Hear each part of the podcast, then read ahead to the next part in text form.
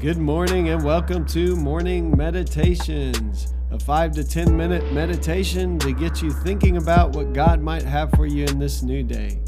I'm your host, Pastor Nate Cook, so we hope you'll enjoy your meditation for this morning.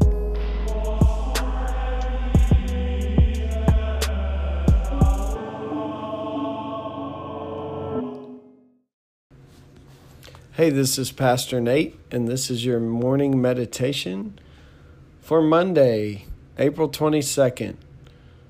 Today we're reading from Luke chapter 9 and verse 18 through 21. Once, when Jesus was praying in private and his disciples were with him, he asked them, Who do the crowds say I am? They replied, Some say John the Baptist, others say Elijah and still others that one of the prophets of long ago has come back to life. But what about you? he asked. Who do you say that I am? Peter answered, God's Messiah. Jesus strictly warned them not to tell this to anyone. And he said, The Son of Man must suffer many things and be rejected by the elders, the chief priests, and the teachers of the law, and he must be killed, and on the third day be raised to life. So this is a this is a passage where we hear that Jesus is asking his disciples, "Who do you say that I am? Who do the crowds say that I am? Who do other people say that I am?" This weekend, uh, we worshipped on Easter Sunday, and it's a day when we celebrate Jesus as the risen Messiah. But even in our world, that question probably lingers: um, Who who is this Jesus, and who do we say that he is, and who do the crowd say? Who do uh, who does the culture in North America say Jesus is? And so each of us understands that there are many different views concerning who Jesus is, but yet the one that really matters for each of us is who do you say that I am? When Peter answers this, um, he says God's Messiah, which means a lot more than just um, the name Christ that we hear. God's Messiah is the deliverer. God's Messiah is the one who would come to make everything right for Israel, the one who would establish God's kingdom on earth. God's Messiah was the one who is going to come uh, when God restores everything uh, to the way it was intended to be.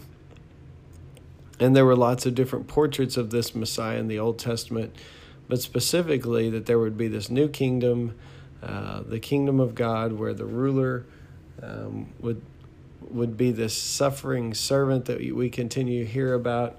Um, there's this issue that the land would be healed, that the people would be gathered back together because they had been spread out by wars and by uh, exile. And so there was this whole idea that the Messiah would be the one who would finally restore uh, the kingdom of God um, to its former glory and even greater than its former glory uh, when David was king. And so um, this answer for Peter is that that he understands Jesus to be the one who was to come to restore all things to bring salvation to the people of God, um, to bring freedom to the people of God, to bring hope and new life. And we know that that's what we celebrated yesterday on Easter Sunday.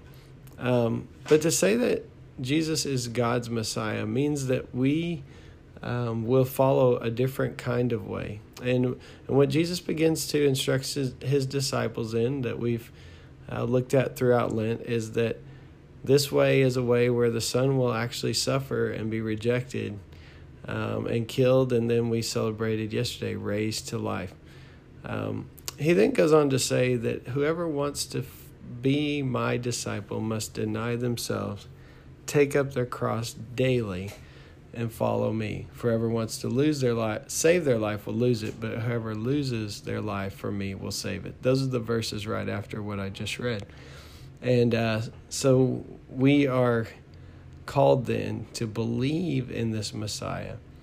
So who do who do people say that I am? Jesus says, and it's a good question for us today. Who is Jesus to us? Is He the one that we will put all of our faith and all of our hope and all of our trust in?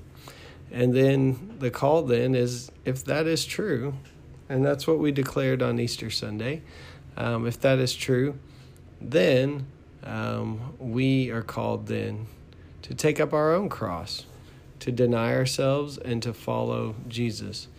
And that means to put Jesus' uh, hopes and dreams for our lives above even our own, uh, to lay down some things that maybe are hindering us, and to uh, follow Jesus in a way that sometimes is even brings uh, persecution, suffering. And so uh, that's the call for each of us. So on this day after Easter, that's always a question. What do we do now? Uh, we've celebrated this resurrection. We've celebrated the risen Christ. Well, now and every day, um, continuing, we will uh, follow Jesus. We'll take up a cross, deny ourselves, and follow Jesus. So I hope that's your prayer for this week. Um, I hope you had a great Easter Sunday. And uh, today, remember who is Jesus to you? What does that resurrection that you celebrated on Sunday mean today?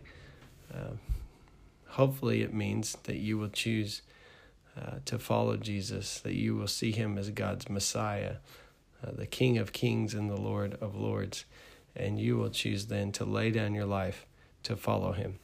Hey, that's just a thought for this morning. I hope you have a great day. Well, thanks again for joining us for this morning meditation. Hey, do us a favor rate us on iTunes or even leave some feedback about our podcast so that other listeners can know how much you enjoy your morning meditations. Hey, have a great day.